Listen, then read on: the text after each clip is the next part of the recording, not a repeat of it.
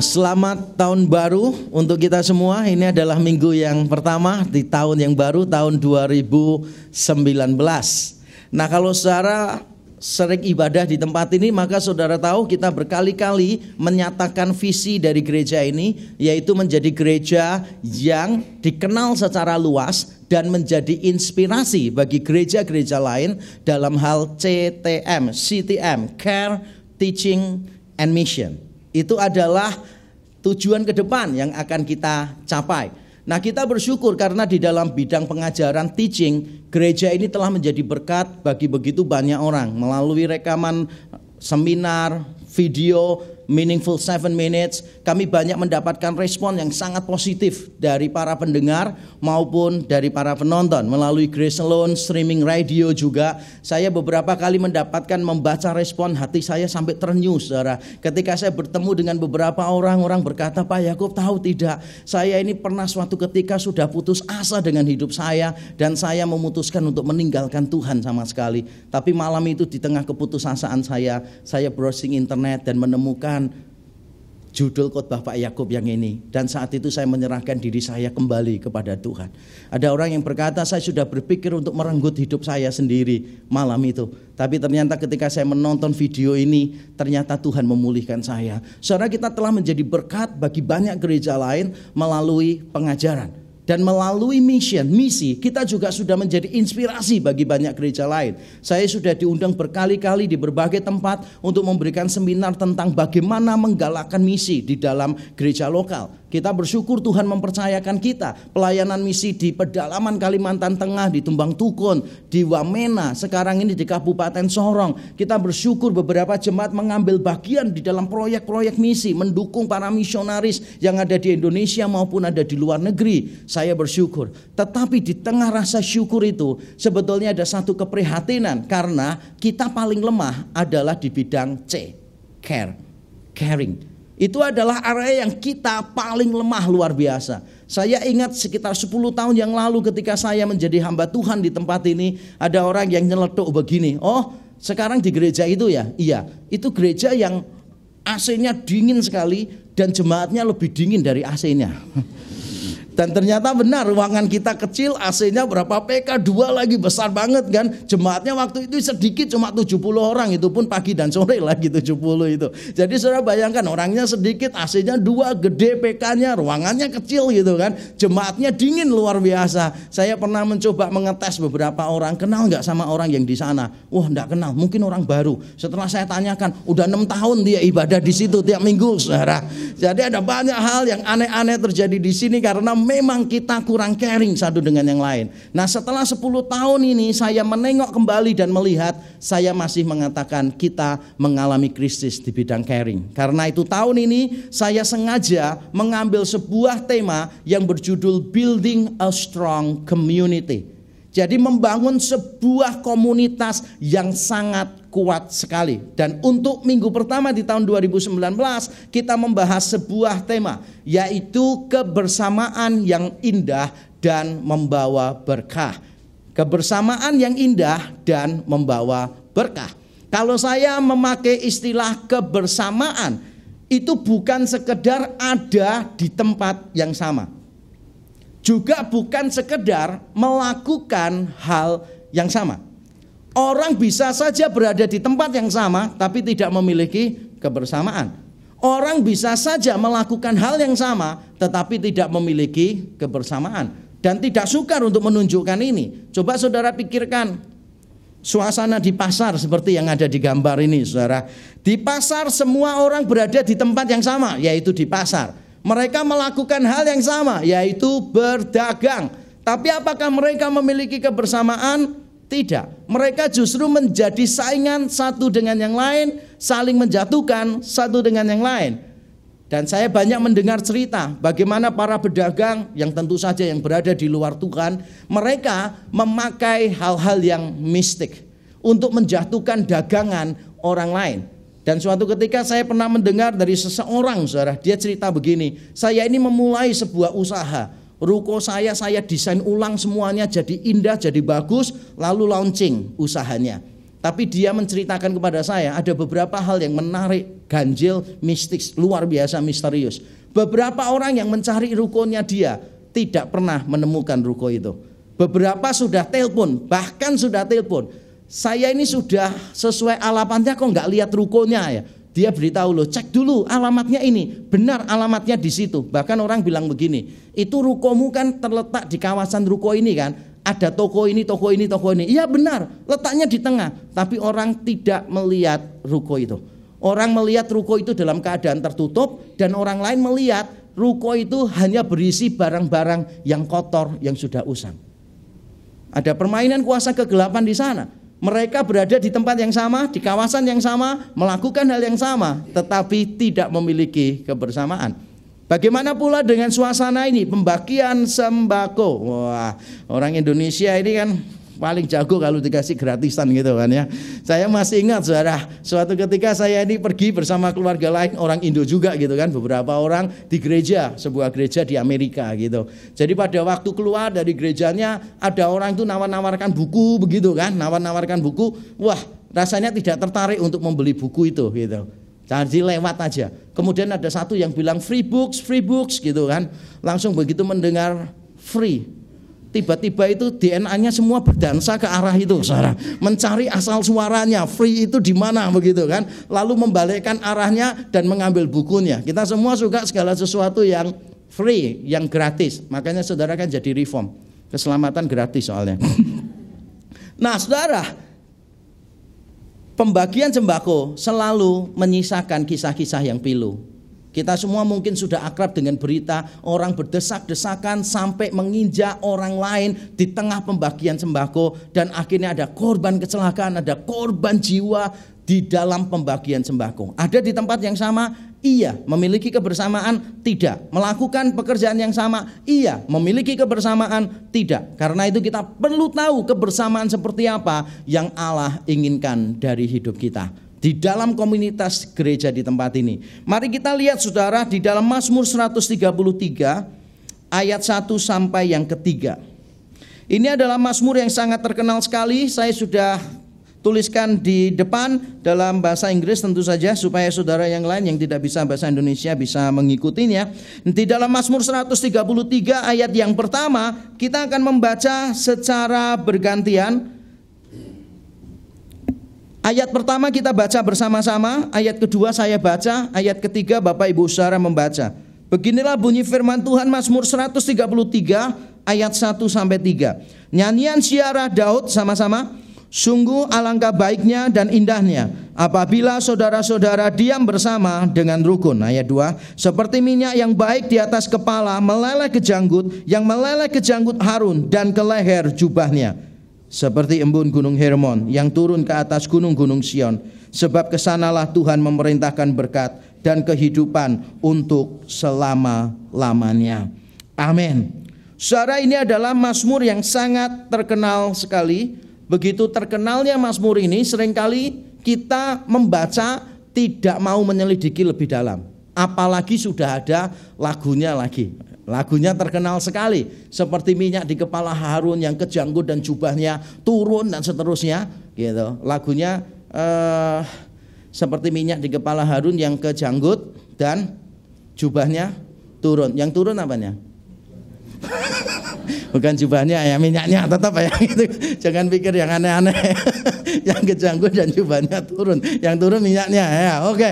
Nah, Saudara ini lagu yang terkenal sekali, Mazmur yang terkenal sekali. Nah, hari ini saya akan melakukan dua hal. Pertama, saya akan menerangkan penggunaan kuno dari Mazmur ini. Kira-kira Mazmur ini dulu digunakan dalam konteks seperti apa? Dan nanti di bagian kedua saya akan menerangkan isi dari Mazmur ini. Kebersamaan seperti apa yang sedang dibicarakan. Betapa indahnya kebersamaan itu. Nanti saya akan menerangkan di bagian yang kedua. Dan mari kita sekarang masuk pada bagian yang pertama, yaitu penggunaan Mazmur ini di dalam konteks yang kuno. Pada zaman kuno dahulu, Mazmur ini dipakai untuk apa? Nah kalau saudara membaca sekilas Mazmur ini, Mazmur ini singkat sekali, cuma tiga ayat, sehingga kita tidak mendapatkan petunjuk yang melimpah untuk menebak kira-kira latar belakangnya apa. Yang membuat lebih sulit adalah Karena kata saudara-saudara yang muncul di ayat pertama, alangkah indahnya jika saudara-saudara diam bersama dengan rukun. Istilah saudara-saudara di sana bisa merujuk kepada saudara kandung, saudara ipar. Jadi bisa merujuk pada keluarga inti maupun keluarga besar. Dan yang lebih parah adalah karena kata yang sama bisa merujuk pada komunitas yang lebih luas. Kalau saya memperhatikan konteksnya dengan teliti, maka saya mengambil konklusi begini, bahwa Mazmur ini walaupun bisa diterapkan dalam konteks keluarga inti atau keluarga besar, tapi Mazmur ini sebetulnya berbicara tentang keluarga secara rohani, bukan secara natural tetapi secara spiritual, bukan secara legal ipar dan sebagainya, tetapi secara spiritual, secara nasional. Dengan kata lain, saudara-saudara di ayat 1 itu berbicara tentang seluruh umat Allah yang ada pada zaman itu. Ini bicara tentang seluruh umat Allah. Dan mengapa saya setuju dengan itu? Saudara kalau perhatikan dengan baik, di ayat 1 dikatakan ini adalah nyanyian ziarah. Terjemahan Indonesia begitu, ziarah kalau saudara mendengar kata ziarah, langsung terpikir apa? Kuburan. kuburan ya, selain kuburan terpikir apa? Nah, siarah kuburan ya masih ya. Siarah kuburan. Jadi saudara bingung. Ini nyanyian siarah berarti nyanyian yang dipakai pada waktu orang pergi ke kuburan. Salah, karena arti siarah sebetulnya artinya adalah beribadah. Nah, di dalam bahasa Inggris terjemahannya begini lagu pendakian. Lagu pendakian. Wah, saudara langsung berpikir, wah, orang Yahudi dengan kita itu memang beda lagunya. Kalau lagi naik gunung tuh beda. Kalau kita kan naik naik ke puncak gunung gitu kan, tinggi tinggi sekali gitu. Kalau mereka nyanyinya beda. Nyanyinya lagu ini, Mazmur 133. Pada waktu mereka rekreasi bersama keluarga mendaki gunung. Salah, nggak ada hubungannya dengan itu. Mazmur pendakian, nyanyian pendakian itu maksudnya begini, saudara. Bait Allah itu terletak di Yerusalem. Kota Yerusalem terletak di pegunungan Yudea. Karena letaknya di pegunungan, maka orang sering kali menggambarkan kalau pergi ke bait Allah itu artinya apa? Naik ke bait Allah. Naik menghadap Tuhan. Karena memang posisinya itu di atas. Ingat nggak perumpamaan Yesus di Lukas 10? Ada seorang turun dari Yerusalem ke Yeriko. Mengapa disebut turun? Bukan karena turun imannya. Ya memang geografinya gitu. Memang Yerusalem itu lebih tinggi dari kota sekitarnya. Bukan yang paling tinggi, tetapi itu dataran yang cukup tinggi. Sehingga orang biasa mengatakan nyanyian pendakian. Nah, kalau memang itu disebut nyanyian pendakian, Berarti lagu ini dinyanyikan di bait Allah.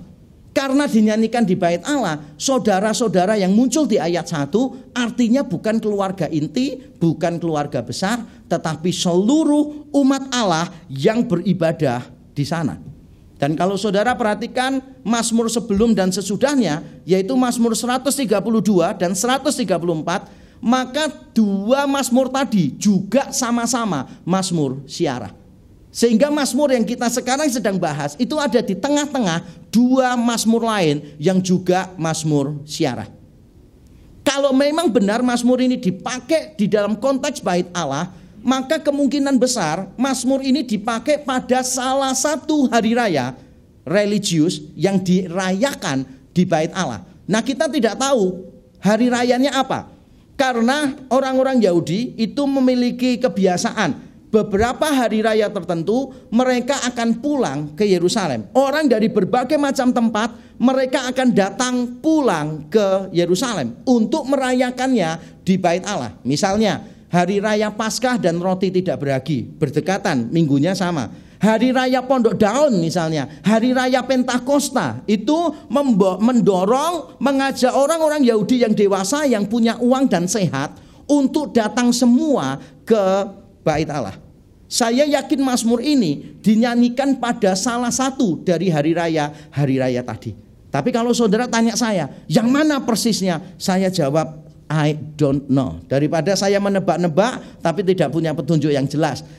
Tapi yang jelas Mazmur ini dipakai pada waktu orang-orang Yahudi dari berbagai tempat di Israel maupun di perantauan. Mereka semua datang merayakan hari raya tertentu di bait Allah. Kalau memang demikian konteksnya, maka Mazmur ini sangat relevan sekali. Karena Mazmur ini bicara tentang kebersamaan dan hari raya itu juga bicara tentang kebersamaan. Kok bisa begitu? pada waktu hari raya diadakan di bait Allah, maka orang Yahudi dari berbagai tempat tidak peduli bahasanya apa, tidak peduli mereka asalnya dari mana, tidak peduli perbedaan-perbedaan yang lain, status ekonomi dan sebagainya, mereka semua merasa satu, mereka ada di tempat yang sama dan mereka melakukan hal yang sama, yaitu beribadah kepada YHWH, kepada Tuhan. Dan ini menimbulkan kesan kesatuan yang begitu luar biasa. Saya pernah membaca beberapa buku yang dikarang oleh para penulis dari agama sebelah. Mereka mengatakan salah satu momen yang terindah di dalam hidup mereka adalah pada saat mereka bisa menunaikan salah satu kewajiban agama mereka, yaitu pergi ke satu tempat dan berkumpul dengan penganut agama yang lain, dengan umat mereka yang lain dari seluruh dunia tidak peduli bahasanya apa, dialeknya apa, tidak peduli itu. Mereka berkumpul bersama di satu tempat yang sama, melakukan hal yang sama. Dan itulah yang mereka katakan, itu memberikan kesan yang begitu luar biasa bagi mereka. Nah saudara, orang-orang Yahudi mungkin bahasanya beda-beda. Ada yang tidak bisa Ibrani, ada yang tidak bisa Aramik. Bahkan mungkin yang bisa Aramik pun dialeknya beda-beda. Saya dulu waktu kuliah berjumpa dengan banyak teman dari Tiongkok dan mereka beritahu saya, sebetulnya kami ini kalau ngomong dialeknya beda-beda dan bisa ketahuan ini dari daerah mana, ini dari daerah mana, ini daerah mana. Bisa ketahuan. Nah, kalau saudara misalnya pergi ke Bali misalnya, walaupun bahasanya Indonesia, tapi tetap saja kita tahu itu aksennya Bali. Saya ingat pada waktu di Bali ada acara, kemudian mau makan gelato yang terkenal gitu kan. Lalu ngomong, wah Pak mau pergi ke tempat ini ya Pak ya gitu kan. Lalu dia, oh mau itu ya gelato ya. Saya bilang, oh enggak gelato. Oh iya gelato. Saudara ajarin kayak apa pun ya memang orang Bali keluarnya begitu kan ya. Lalu kemarin waktu liburan di Yogyakarta juga begitu. Saya bincang-bincang dengan penjual es dawet gitu kan. Ternyata cara dia ngomong bahasa Jawanya itu apa? Bahasa Jawanya itu ngapak-ngapak gitu loh. Saudara tahu nggak? Ngapak-ngapak itu berarti dari daerah apa? Ya Brebes gitu kan. Kemudian ya daerah-daerah model sana gitulah Saudara. Itu namanya ngapak-ngapak gitu. Jadi kalau orang kita itu bilang bapak eh teko, bapak eh teko gitu kan. Bapak datang, bapak datang gitu. Kalau orang sana Banyumas gitu ngomongnya beda. Ngomongnya bapak tekak, bapak eh tekak, bapak tekak gitu kan. Padahal kita dengarnya tekak itu kayak dicekik begitu kan.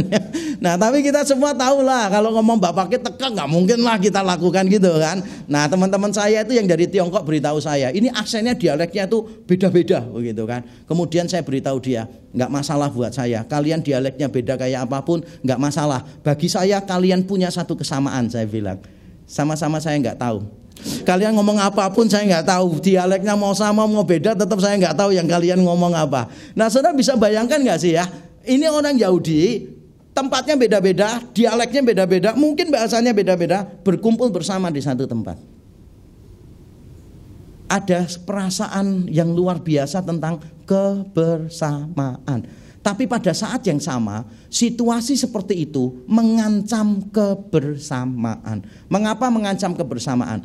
Ini gambar kota Yerusalem. Beberapa di antara saudara pernah pergi ke Yerusalem, beberapa bersama dengan saya, saya pimpin studi turnya. Nah, saudara kalau sudah pernah ada di kota Yerusalem dan ini Yerusalem yang kuno berbeda dengan Yerusalem sekarang. Yerusalem sekarang itu jauh lebih besar daripada Yerusalem kuno. Tapi ini yang saya tampilkan adalah gambar jalanan di Yerusalem kuno. Sekarang masih ada jalanannya jelas. Jadi dulu Yerusalem itu kecil, lalu diperbesar, diperbesar kurang lebih 21 kali Yerusalem itu dibangun ulang. Tiap kali dibangun mesti lebih luas, lebih luas, lebih luas. Ini yang terlihat di salah satu jalanan Yerusalem tua. Saudara kira lebih kira-kira berapa meter jalannya? Kalau saudara perhitungkan kira-kira berapa? Saya perkirakan ya, ini tidak lebih dari 3 meter. Saya perkirakan tidak lebih dari 3 meter. Dan pada waktu beberapa kali saya pergi ke sana, kalau rombongannya itu cukup banyak karena high season, maka sangat kesulitan untuk melewati jalanan ini. Bayangkan, zaman dulu orang Yahudi dari Israel dan di perantauan semua kumpul bersama di Yerusalem. Kira-kira berdesak-desakan enggak? Ini berdesak-desakan luar biasa dan persoalannya begini, waktu mereka semua datang ke Yerusalem, mereka nginap atau enggak? Nginap.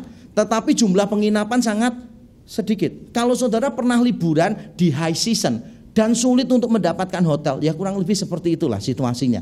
Dan kalau saudara perhatikan, bait Allah sendiri pada waktu itu walaupun besar tapi tidak sanggup untuk menampung ribuan orang yang datang ke sana. Bayangkan nggak sih, Petrus berkhotbah pada hari Pentakosta, yang bertobat itu 3000 orang. Yang tidak bertobat jelas lebih banyak. Berarti puluhan ribu orang mungkin ada di minggu-minggu perayaan puncaknya. Situasi ini jelas membuat orang kehilangan kesabaran, membuat orang merasa egois, membuat orang merasa mah Pokoknya aku dapat tempat yang paling nyaman. Pokoknya aku tidak mau didahului oleh orang lain. Dan saudara jangan lupa, zaman dulu tidak ada AC dan mereka beriklim sangat panas sekali. Sehingga situasi-situasi seperti ini bisa mengganggu kebersamaan. Hari raya di Bait Allah tujuannya supaya menyatukan banyak orang Israel di berbagai tempat, tapi hari raya yang sama bisa mengancam kebersamaan mereka. Makanya Mazmur ini dinyanyikan supaya mereka ingat untuk apa mereka datang yaitu untuk membangun kebersamaan sehingga mereka tidak boleh terganggu dengan hal-hal lain yang tidak penting yang mengancam kebersamaan itu. Ini adalah penggunaan Mazmur 133 pada masa lalu. Nah, sekarang saya akan masuk pada isi dari Mazmur ini.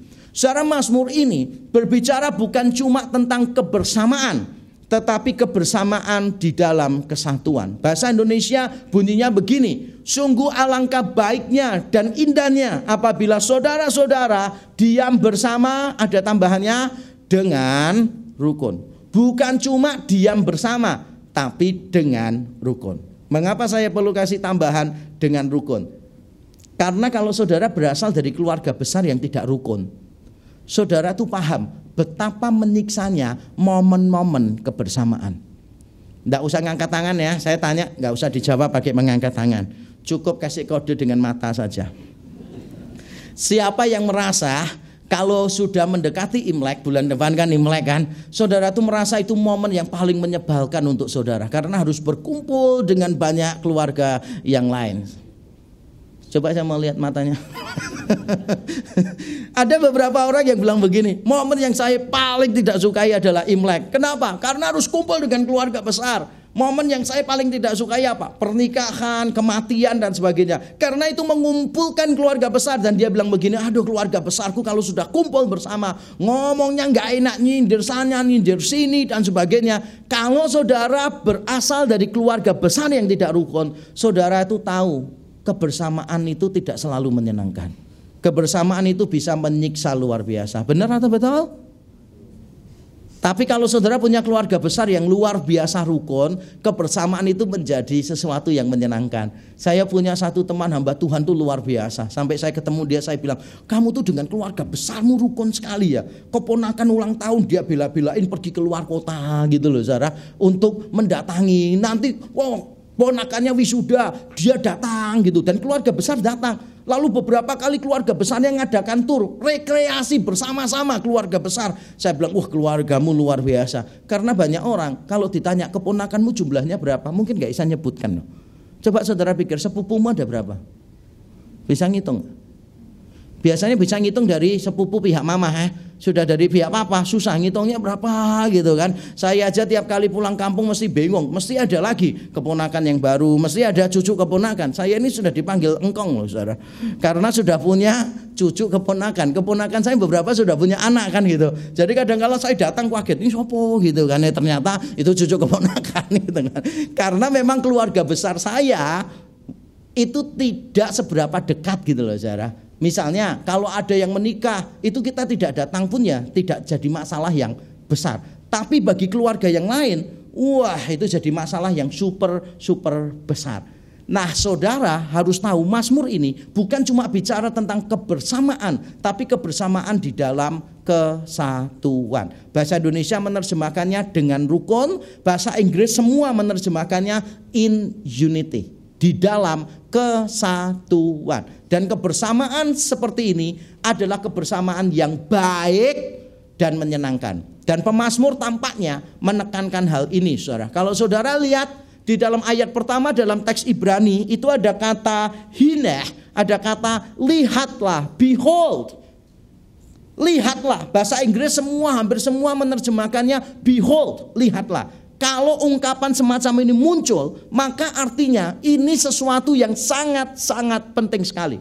Penerjemah Lembaga Alkitab Indonesia sudah menolong kita dengan memberi terjemahan sungguh.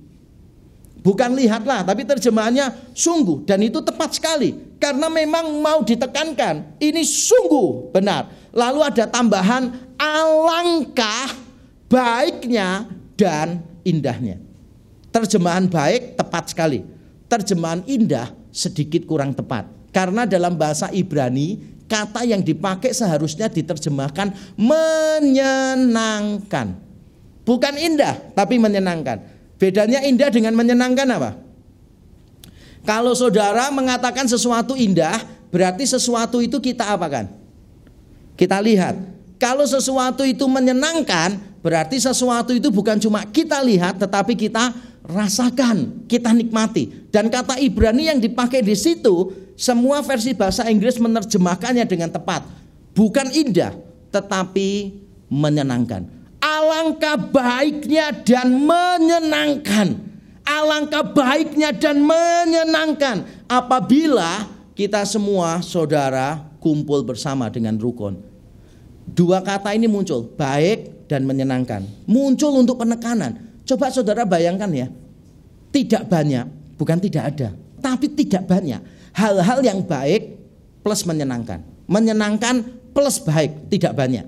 Saya ngambil contoh Alkitab misalnya, berbicara tentang disiplin. Ibrani 12, orang didisiplin oleh orang tua atau didisiplin oleh Tuhan, melakukan kesalahan, dihajar oleh Tuhan. Itu sesuatu yang baik. Tetapi tidak menyenangkan. Baik tapi tidak menyenangkan. Kalau saudara bingung, coba ya, ini yang masih sekolah pasti tahu ini. Kata studying Apakah kebetulan kalau kata dying itu ada di akhir dari kata studying saudara. Dying sekarat gitu kan. Karena studying saudara studi terus study terus lama-lama saudara akan menjadi orang yang dying. Coba saya tanya studying menyenangkan nggak? Jujur saya tidak tanya membaca buku loh ya. Saya tanya studi. Kalau membaca buku bagi saya menyenangkan gitu. Kenapa? Membaca buku itu terserah kita kok. Itu hobi kita. Kita mau baca apa terserah kita. Begitu studi berarti nanti ada ujian. Berarti nanti ada tugas. Buku yang harus dibaca belum tentu yang kita sukai. Jadi orang yang hobi membaca belum tentu dia itu suka sekolah. Dan saya tidak pernah mendengar ada orang kalau ditanya hobimu apa? Sekolah. Walaupun orangnya mungkin senang sekolah, tapi orang nggak akan pernah menganggap sekolah itu hobi. Sesuatu yang tidak menyenangkan, tapi baik. Ada pula sesuatu yang menyenangkan, tapi tidak baik. Pengkhotbah di pasal 2 ayat 8, Raja Salomo berkata, Aku telah mengumpulkan segala sesuatu yang membuat dia bersenang hati. Dia telah mengumpulkan perak, emas, semua kekayaan raja-raja dan gubernur-gubernur. Dia mendatangkan penyanyi-penyanyi dan dia memiliki kalau dalam bahasa Indonesia ini terjemahannya selir. Salomo itu memiliki 300 istri dan 700 gunde atau selir. Dia orang yang sangat beruntung sekali. Haleluya. Kalau saya berkata amin berarti perlu pertobatan ya. Dia punya 300 istri dan 700 gunde, saudara. Ini kalau saudara mau tahu ya, apa sih yang mau dicari orang? Misalnya, wah kelihatan pinter. Salomo paling pinter kok. Hikmatnya itu luar biasa. Sampai orang lain datang belajar kepada Salomo. Wah ini kurang pinter apa saudara? Kalau saudara bilang kekayaan, ini orang hebat karena kaya. Salomo jauh lebih kaya daripada semua raja. Kalau saudara bilang, wah ini kekuasaannya luas. Salomo daerah kekuasaannya lebih dari ayahnya, Daud. Salomo orang yang bisa menyenangkan hatinya. Tapi pada akhirnya berkali-kali di kitab pengkhotbah dia berkata, semua itu usaha yang sia-sia. Ada yang menyenangkan, tapi tidak baik. Saudara kenal orang ini? Floyd Mayweather. Ini petinju yang paling sukses dalam karir profesional, bukan amatir. Kalau amatir dia pernah kalah. Dalam karir profesional dia tidak terkalahkan dan dia termasuk salah satu petinju yang paling kaya dan dia suka pamer kekayaannya. Tapi banyak orang tidak menyukai orang ini. Kenapa? Karena memang dia suka menyenangkan hatinya, pamer kekayaannya, melakukan apa yang dia mau. Menyenangkan, menyenangkan, tapi tidak baik. Coba ya saya cek kepada saudara. Kalau misalnya saya survei makanan apa yang paling enak menurut masing-masing kita. Kira-kira saudara berani bertaruh dengan saya enggak? Makanan itu kira-kira berlemak, berkolesterol atau tidak? Hmm? Kalau saya tanya satu-satu makanan favorit, makanan favorit begitu kan? Saya yakin sebagian besar pilihannya adalah makanan yang berkolesterol dan berlemak. Bener ya? Menyenangkan tapi tidak baik gitu. Saya nggak pernah ketemu orang kalau ditanya, eh kamu makanannya apa? Wah saya suka segala sesuatu yang pahit pokoknya. Bahkan kalau ditanya kamu makanan ringannya apa? Itu obat-obat yang sudah nggak terpakai lagi itu saya mau terus gitu. Karena saya suka rasa pahitnya begitu. Nggak ada lah saudara. Jadi walaupun saya percaya ada makanan yang sehat dan enak, Beberapa orang sudah mencoba itu dan kita hargai. Memang ada, tapi tidak banyak yang seperti itu. Nah, kerukunan kita, kebersamaan di dalam kerukunan, di dalam kesatuan itu digambarkan sebagai sesuatu yang baik dan sesuatu yang menyenangkan. Nah, supaya kita semua tahu baiknya itu seberapa sih? Menyenangkannya itu seberapa sih? Maka perlu diberi gambaran. Karena siapa tahu konsep orang itu beda-beda. Saya pernah diomongin orang, eh kapan-kapan nyoba makan di situ. Waduh makanannya uh enak, bukan cuma enak loh saudara. Tapi orang Surabaya kalau sudah bilang uh enak gitu kan, saya sudah ngitung uh-nya itu berapa detik gitu kan. Wah saya hitung sudah lima detik, berarti enak sekali ini kan. Wah begitu nyampe di sana ngeletek rasanya gitu aja gitu kan. Tahu ngeletek nggak? Yaitu bahasa Prancis susah sekali diterjemahkannya. Ya ternyata cuma gitu-gitu aja rasanya gitu. Makanya kita ini butuh penggambaran yang lebih konkret. Dan saya perhatikan ya, banyak orang itu suka gambar daripada suka kalimat.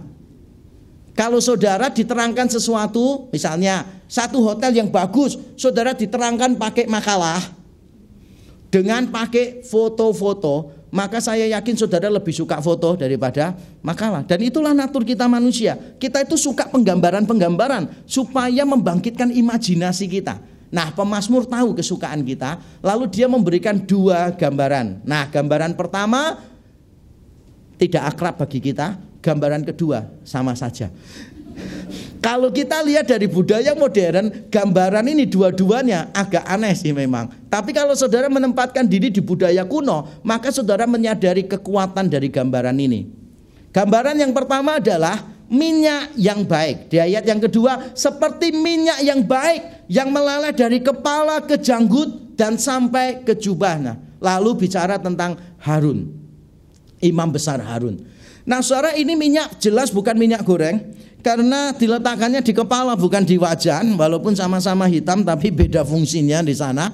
Nah, ini diletakkannya melelehnya dari kepala. Berarti ini bukan minyak goreng, bukan minyak bahan bakar, tapi ini parfum. Yang muda-muda coba ya saya tanya. Kalian pernah bertanya nggak sih, mengapa parfum itu bahasa Indonesianya? Parfum itu bahasa Indonesianya apa? Minyak wangi loh, minyak wangi. Pernah tanya nggak? Kenapa namanya minyak? Pernah tanya nggak? Nggak pernah. Sekarang ini kan modelnya bukan minyak kan, wax gitu kan, foam, kemudian gel gitu. Tapi zaman dulu orang-orang yang kuno dulu saudara, orang tua kita namanya kalau mau tampil klimis gitu kan, rambutnya mengkilat, itu mereka pakainya minyak. Ya memang minyaknya baunya wangi begitu, tapi itu tetap namanya minyak gitu loh saudara, dibasahin rambutnya. Makanya orang dulu kalau mau ke pesta beda dengan orang sekarang. Kalau orang sekarang mau ke pesta, mampir dulu ke mall nyoba-nyoba parfum, ya kan? Nyoba-nyoba.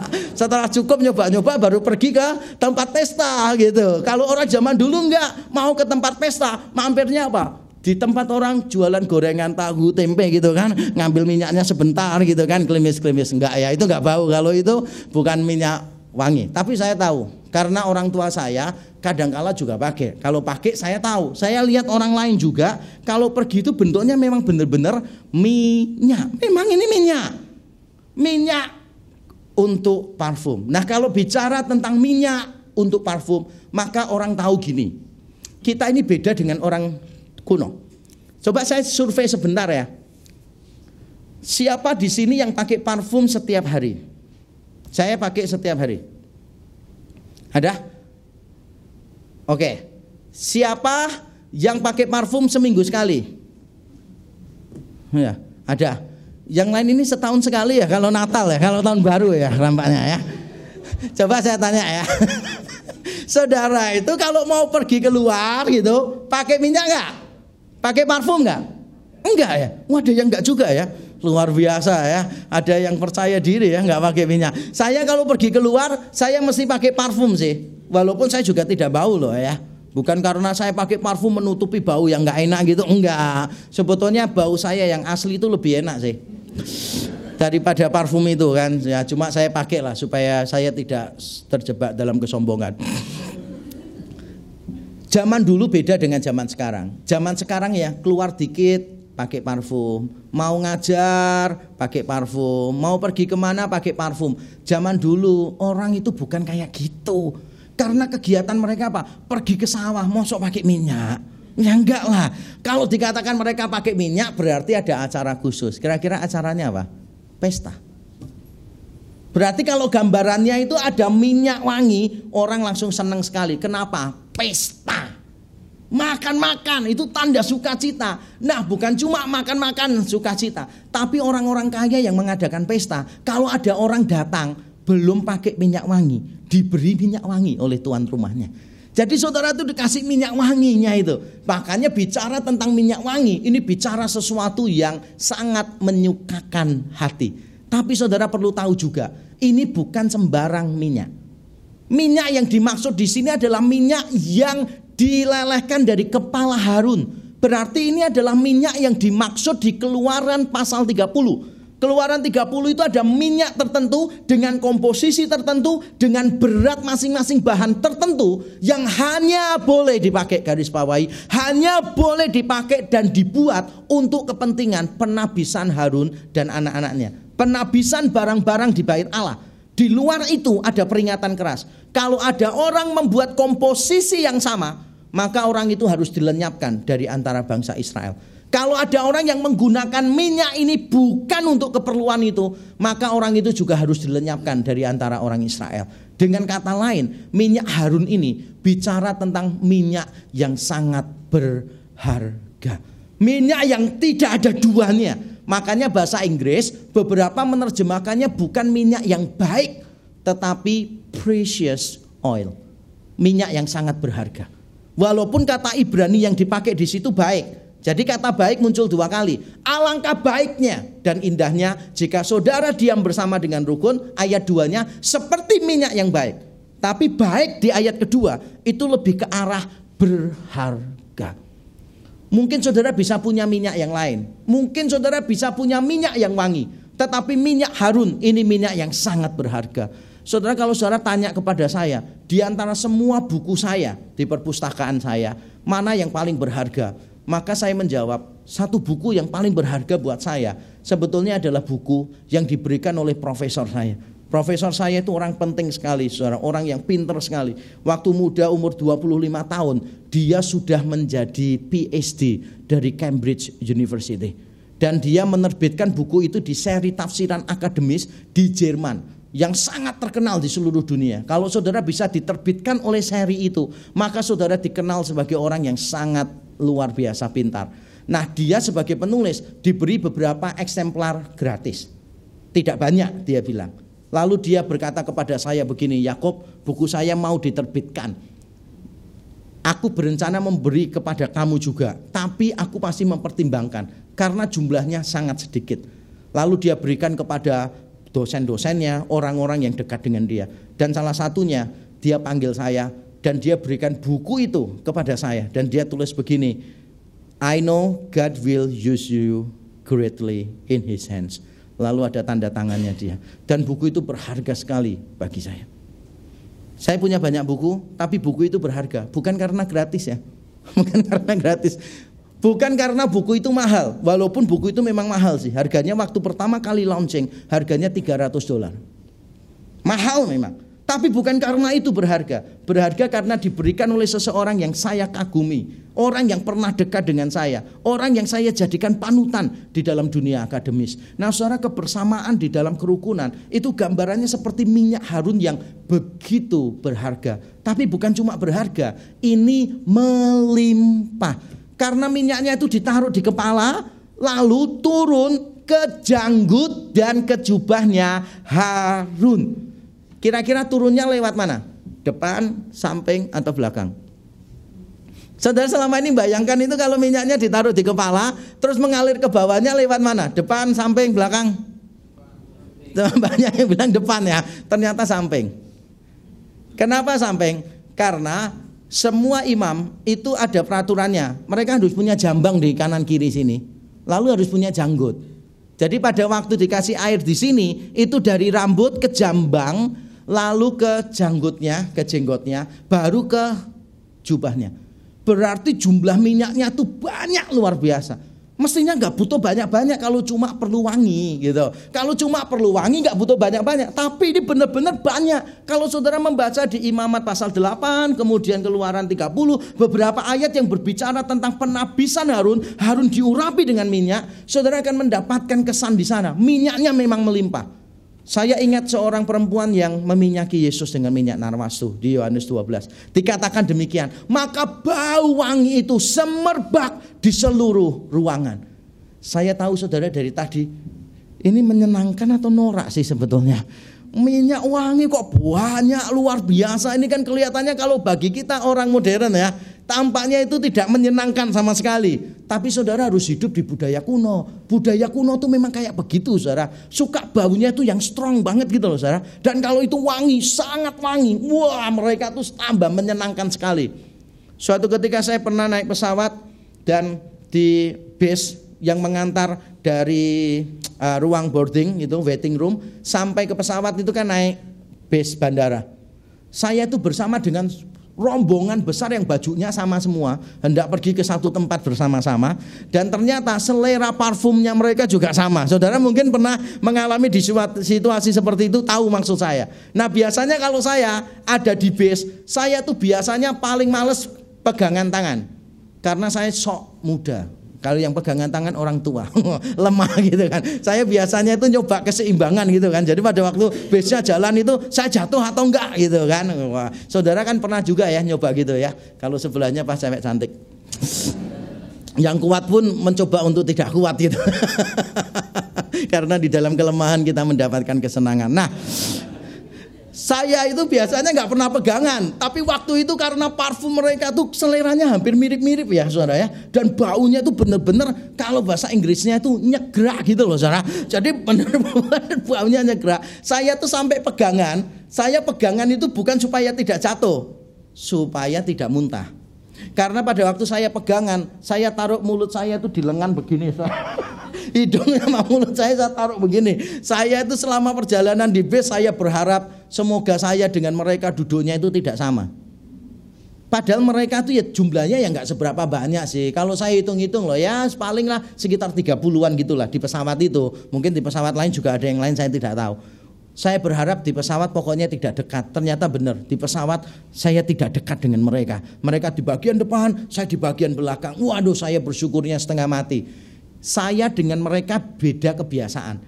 Saya tidak suka parfum yang baunya terlalu menyengat. Mereka suka baunya menyengat. Nah, kalau orang modern memang sukanya gitu. Saya kasih tahu ya, ini contoh ya. Ini perhatikan baik-baik. Kalau parfum yang mahal itu ciri-cirinya gini. Saudara pada waktu berpapasan lewat, baru saudara itu tahu kalau itu baunya wangi. Itu berarti parfumnya mahal. Jadi lewat gini, baru saudara, oh wangi ya. Nah ini berarti parfumnya mahal. Kalau jarak 2 meter saudara bisa bau parfumnya. Berarti parfumnya itu tidak mahal. Parfumnya biasa saja. Tapi kalau orangnya belum muncul, baunya sudah datang itu bukan parfum, itu pewangi ruangan. Ya, itu pewangi ruangan. Nanti saudara langsung tanya, kok enak ya pewangi ruangannya ya gitu kan. Jadi zaman dulu dengan zaman sekarang beda ya. Kalau zaman dulu namanya minyak itu semakin wangi semakin luar biasa. Semakin banyak semakin luar biasa menyenangkan. Dan itulah gambaran yang pertama, luar biasa. Gambaran yang kedua adalah tentang embun dari Gunung Hermon. Ayat yang ketiga A dikatakan seperti embun dari gunung Hermon yang turun ke pegunungan Sion. Saya dulu memikirkan ayat ini dan bingung saudara Karena saya dulu menafsirkannya secara hurufiah Saya berpikirnya begini Mungkin dari Bukit Hermon Embunnya itu tahan Jalan terus sampai ke pegunungan Sion Tapi ternyata itu tidak masuk akal Kenapa tidak masuk akal? Karena jarak antara Gunung Hermon dan Pegunungan Sion sekitar 400 km. Kalau saudara bingung bayangkan 400 km, saudara bayangkan Surabaya sampai Semarang. Lewat selatan itu sekitar 400 meter. Kalau lewat utara 300 meter, 300 kilometeran. Kalau lewat selatan 400 km. Bayangkan ya, zaman dulu belum ada jalan tol embunnya ini kalau jalan 400 kilo dengan kecepatan embun itu kan pelan-pelan begini kan. Kira-kira butuh berapa jam coba? Seandainya dia mulai muncul jam 4 pagi gitu kan. Saya yakin begitu sampai di pegunungan Sion itu sudah habis semua karena terik matahari. Sehingga kita tidak boleh menafsirkan ini secara hurufiah. Yang dimaksud dengan embun Gunung Hermon itu adalah ungkapan populer untuk menggambarkan kesejukan uap air yang banyak, untuk menggambarkan abundance of water. Ada persediaan air yang banyak, itu gambarannya adalah embun dari Gunung Hermon. Coba saya tanya ya, saudara pernah mendengar istilah talas Bogor nggak? Pernah ya, minimal sekali. Tadi saya baru mengucapkannya. Nah, saudara pernah mendengar istilah Tales Bogor? Saudara pernah dengar nggak orang menggunakan ungkapan Tales Bogor untuk apa? Untuk menggambarkan apa? Untuk menggambarkan sesuatu yang besar dan lurus itu. Ngerti nggak ya? Saya dulu waktu kecil nggak pernah ke Bogor. Saya tidak pernah melihat Tales Bogor. Tapi saya sudah tahu ungkapan gini. Jadi kalau ada orang betisnya itu besar dan lurus, orang nyebutnya gini, kamu betis kok kayak Tales Bogor. Itu ungkapan, saking terkenalnya. Misalnya kalau saudara bilang gini, wah pokoknya itu enak seperti siomay Bandung, seperti lumpia Semarang. Lo mesti tahu semua kan ya? Karena itu ungkapan populer. Itu hanya semacam ungkapan, tidak boleh ditafsirkan secara hurufiah. Saya yakin yang dimaksud oleh pemazmur itu seperti ini, yang dimaksud oleh pemazmur seperti ini. Gunung Hermon itu letaknya 9000 kaki di atas permukaan laut. Gunungnya selalu tertutup salju. Bahkan di musim kemarau, saudara masih bisa melihat beberapa salju. Foto yang saya tampilkan kepada saudara ini bukan musim dingin, ini musim semi. Masih ada saljunya di sana.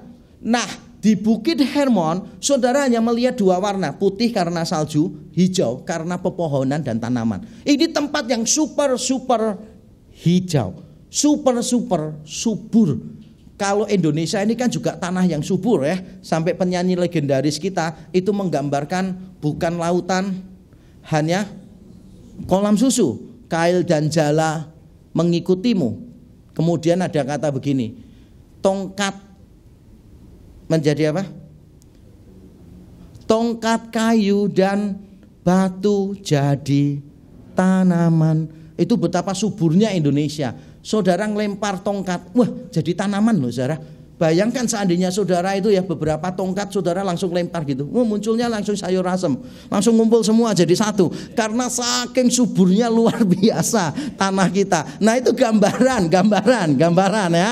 Gambaran. Jangan bilang gini, loh tempatku di Wonogiri kok nggak subur. Lah itu lain lah ceritanya. Ini gambaran secara umum. Jadi Gunung Hermon itu terkenal saljunya itu banyak tanamannya hijau. Nah, pada waktu musim kemarau, saljunya itu mencair dan aliran airnya itu menyediakan air yang melimpah untuk Sungai Yordan. Sedangkan Sungai Yordan, jadi kalau saudara lihat geografinya, Gunung Hermon itu ada di utara, lalu ada Sungai Yordan yang panjang, lalu ada beberapa negara tinggal di situ, termasuk ya Israel tinggal di sana. Sampai sekarang pun juga.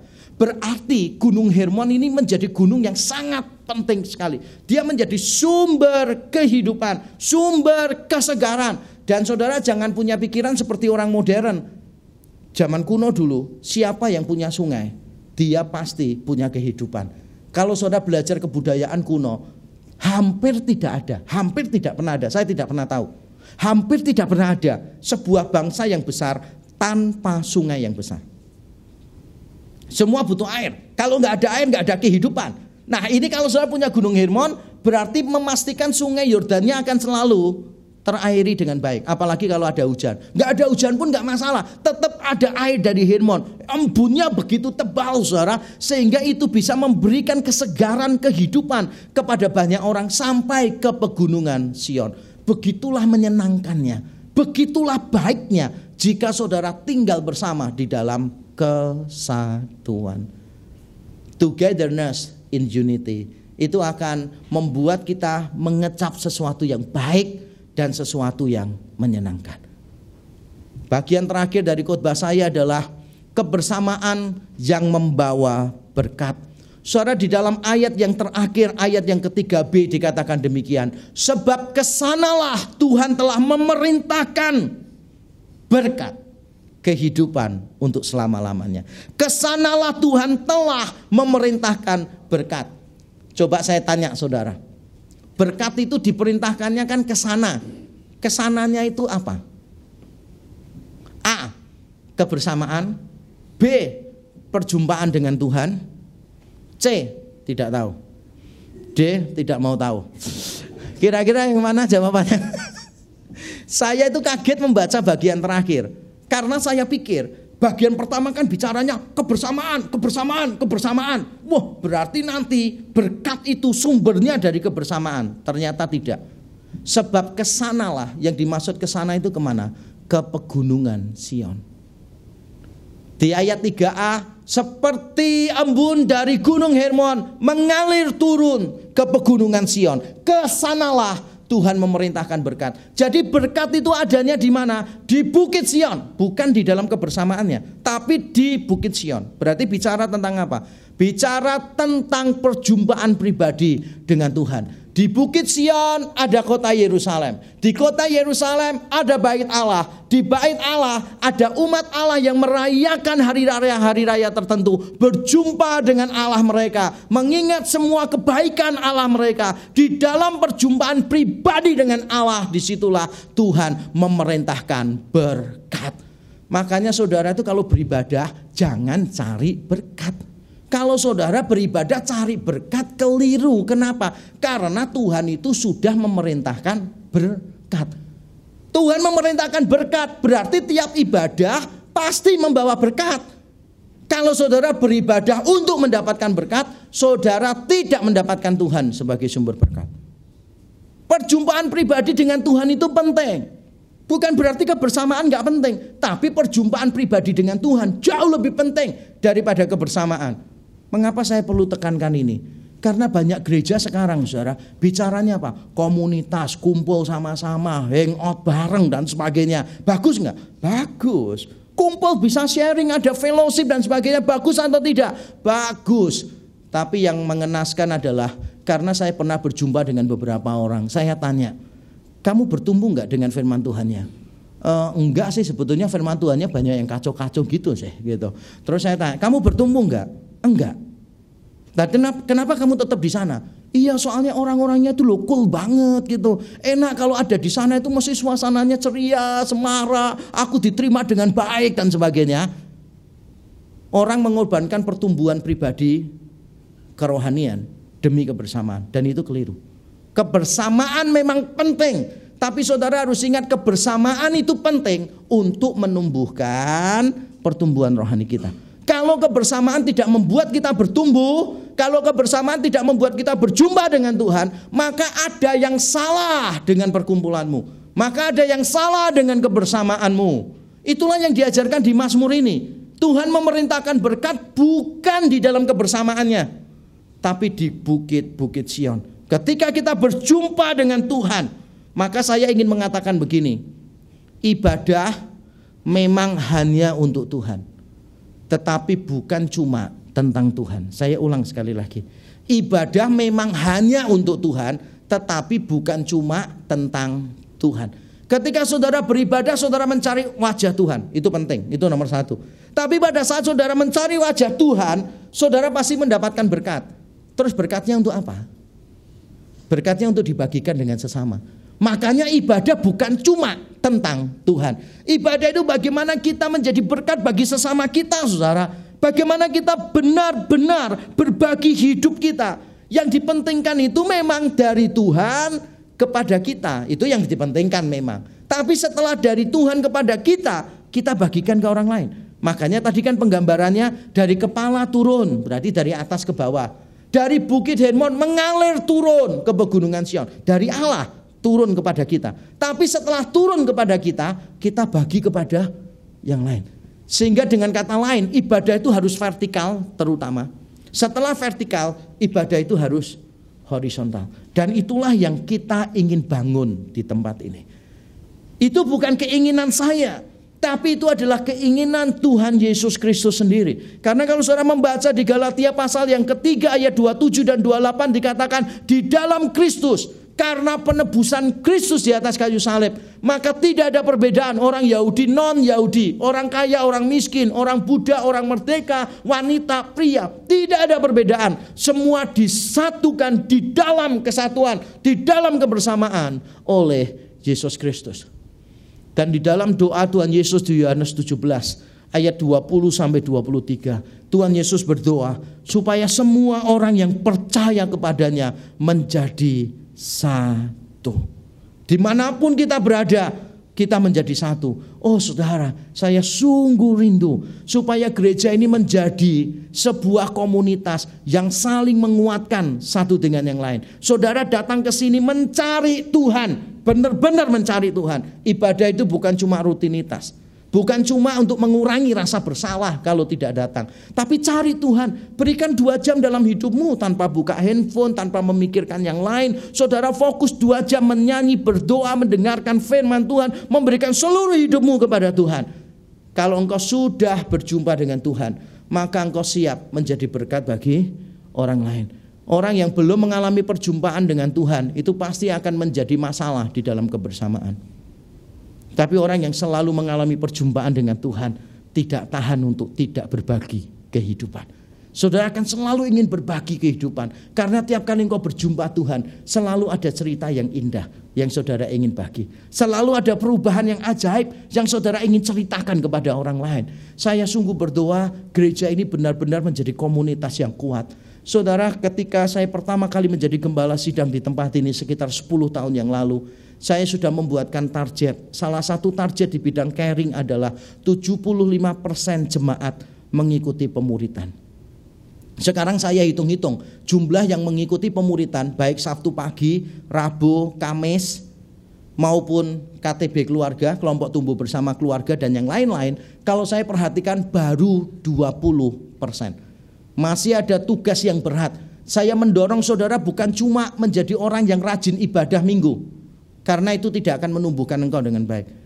Tapi masukkan dirimu, libatkan dirimu dalam perkumpulan-perkumpulan pemuritan yang disediakan di dalam gereja ini. Supaya engkau punya komunitas yang mengingatkan engkau, yang mendorong engkau, yang membuat engkau semakin bertumbuh. Jangan saudara tangani sendiri masalahmu. Saya memang tidak suka ada orang Kristen yang cengeng. Ada masalah sedikit cerita, ada masalah dikit cerita, ada masalah sedikit baper, nangis dan sebagainya, putus asa gitu. Tapi saya juga menginginkan setiap kali saudara punya persoalan, orang pertama yang saudara ingat adalah sesama orang Kristen di sini. Saya sangat sedih ketika saya mendengar ada seorang jemaat punya persoalan yang berat. Orang yang pertama kali dia mintai tolong ternyata bukan jemaat di sini berarti caring kita kurang baik. Salah satu ukurannya adalah ketika engkau punya persoalan pergumulan yang berat, nama siapa yang langsung ada di dalam pikiranmu. Saya sungguh rindu kita menjadi komunitas yang kuat. Dan itu dimulai dengan pertobatan kita masing-masing. Kita sebagai hamba Tuhan saya dan para penatua harus bertobat, belajar untuk mengambil komitmen. Yang paling penting bukan program tapi orang. Yang paling penting bukan organisasi, tapi organisme. Yang paling penting adalah perhatian, bukan kegiatan. Bagi kita semua jemaat juga kita harus bertobat dan mulai mengambil komitmen Tuhan. Aku tidak mau hanya menjadi pengunjung saja. Datang pergi, datang pergi, datang nyanyi, datang kasih kolektor, datang dengarkan khotbah dan begitu saja. Tidak mau pelayanan, tidak mau melibatkan diri dalam persekutuan. Saya sungguh mendorong saudara. Ini tahun yang baru, waktunya bagi kita untuk bertobat dan berbenah diri. Kiranya Tuhan menolong kita memiliki kebersamaan yang indah dan yang membawa berkah. Mari kita tunduk kepala, kita berdoa.